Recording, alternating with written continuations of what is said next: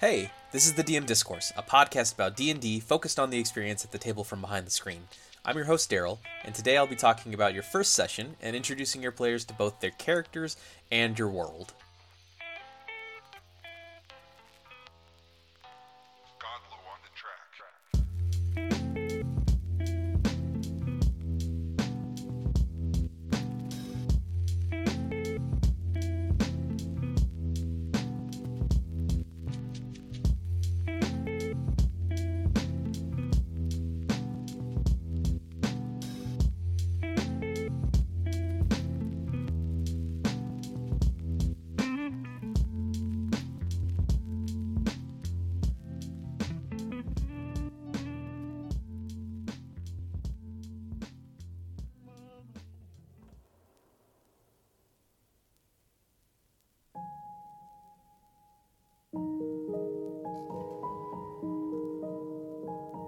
What follows is the recovered writings of Captain Gunter of the Sea Wyvern, the wreck discovered some time later drifting across the jagged sea.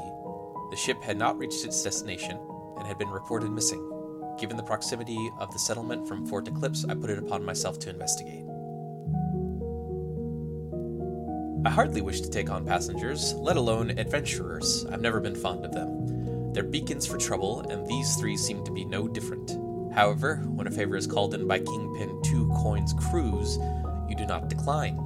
Out of courtesy, I've invited them to dinner in my cabin, even breaking out the best reds of my selection. I think it may have been a waste on these fools.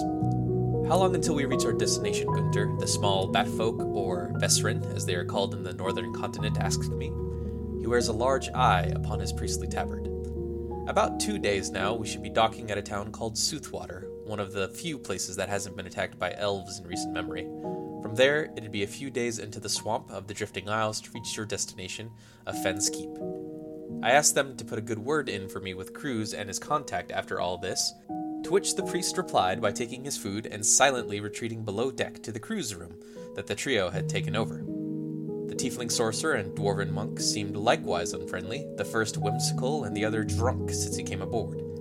My hopes to curry favor with them as proxy proved just as fruitless, or in the slurred words of the dwarf Pedwar, I oversell myself and make promises I can't keep.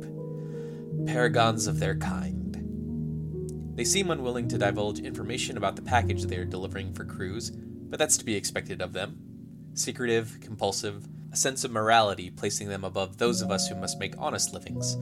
I'll have a few of the crews see what they can pry. The driftwood remains of the sea wyvern add little else to the story. Coral weaponry gives evidence of a sea elf attack, but it's unheard of them to drag entire vessels below the water, let alone sabotage. They delight in torture and scavenge little besides rations and other things useful to their depth bound kind. As for this package the journal mentions, I shall make way to Fen's Keep myself and gather what information I can. Lead obfuscator Laney Sesu. Although written from the perspective of an antagonist the players would later encounter, this encapsulates everything my players threw back at me from the word go. You may be thinking about how you can start your game off, whether on the road, or in the middle of a dungeon, or as a classic throwback in your typical country tavern. All these are great options, but you may be surprised when the players respond back by simply, like my cleric friend did, taking their plate back to their room and waiting to arrive at their destination.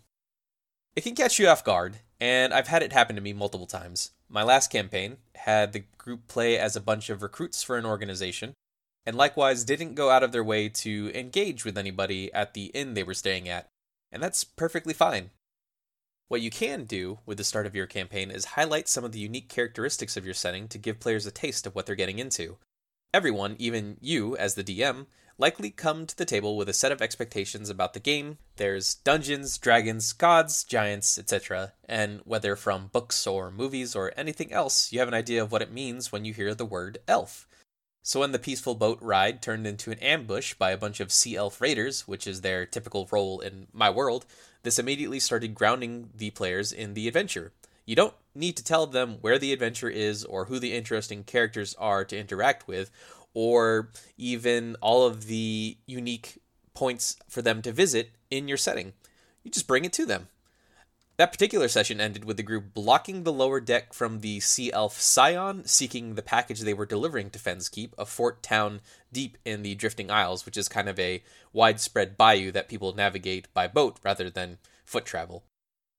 Fortune favored them, and the attack attracted the attention of some ancient force that ended up toppling the boat, and the heroes escaped out the side of the ship and wrenched a lifeboat to take them across the rest of the way to shore. Arguably, were it not for that bit of misfortune, my players would have happily waited in their cabin until they reached their destination. But of course, trouble always seems to find adventurers, whether they seek it out themselves, or as was this case, trouble came looking for them. So, from our takeaways this time, whether your campaign is starting with them traveling to some destination right in the middle of a combat encounter, or even as they're relaxing at an inn, is just an opportunity for a memorable encounter to blossom. If you have a particular idea that you think would be neat for a setting, plop it right here. For whatever reason, I'm big on aquatic themes, so I swapped out dark elves with sea elves as the typical evil elf race in my setting, and had them ruin the party's otherwise eventless voyage. Between an encounter with a few deformed lackeys of the sea elves and the ship toppling over, it also gave me a chance to tutorialize to them how the game works. You take a d20, add whatever number is relevant to the test, and see what happens. It also gave them a chance to flex their creative muscles to see what kinds of solutions they could come up with. Rather than going top deck to fight the rest of the raiding party, they barricaded themselves in while trying to come up with even further solutions to their dilemma. When the sea beast came around and ended up toppling the boat over, the bat folk ended up carrying one of the other players to the other side of the open ship so that they could escape out the window. It's great. It gives them that organic experience from playing at the table that at a more linear structured it gives them the narrative capability to add something unique that you didn't expect which is one of the best parts about playing d&d as well especially as a dungeon master i think it's a lot of fun when you have players giving you solutions that you didn't expect to go back even further to a previous campaign the group had met their commanding officer and had given them basic information about this organization that they were joining. And in the tavern, I detailed a couple individuals, eventually had a couple as well come over and talk to them, make notes about who they were.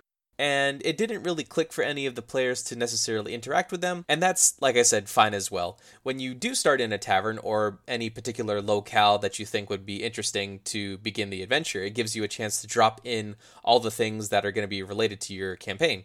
For example, if you have perhaps there is some disease that is infecting dwarven mines. Hence, they have had their doors closed for some time.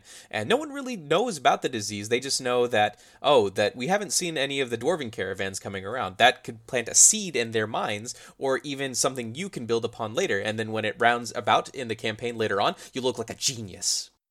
Or better yet, the players pointed out and it's something that comes up organically that you hadn't planned for but ended up becoming a central fulcrum for your campaign. I don't think there's even anything against starting right in the middle of a combat encounter. I haven't done this myself. I've had campaigns that quickly go into a first combat encounter, but if you just sit at the table and you have them roll the die as the first thing they do for initiative, you're already going strong. You can put them right into the middle of the encounter against some great foe or bandits that itself carves a story all its own, giving them an immediacy and a situation for them to respond to, teaching them both their character as well as the game. And throughout all of these different types of scenarios you can give them, it's up to you to show how much or how little of the uniqueness of your world or foreshadowing the storyline. It's all up to you how much you want to give the players to go off of. Maybe you do have a more structured storyline in mind for the time being, or you have a bunch of little plot points that you want to see which ones click for them, which ones they want to explore over time as a dungeon master you're going to be reading your players and picking up on the things that they like or dislike Eventually, my friends did catch on that I run a very narrative heavy campaign, as did I. I think this is the first time I even realized how much I just like talking and pretending to be different people at the same time. Um, so they, in turn, have become more narrative driven players. They've read to learn to read my language that I'm giving them and signals for them to be giving me input about the types of things that they're interested in. And that's just something you're going to cultivate as you make your own culture at your gaming table. It's going to be unique for everyone, and you'll see that as you play at your table, as you play at others' tables, um, and even as you play with other people who have been in the hobby for shorter or longer. There's going to be a different way that they approach the game. And this first session is a great way for you to talk about the things that interest you just as much as it is for them to show what interests them.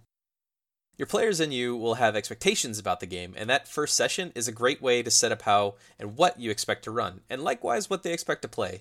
There's a lot of teaching you can cram into the first session, so think of an adventure that can maximize what you want to get out of it. Even if you're running a module rather than homebrew, there's still plenty of room for you to add your own style, and I'm sure you've thought of that on your own just from reading the module itself. All right, I think that's all I got for this week. Uh, a lot of me vaguely rambling about how first sessions can go.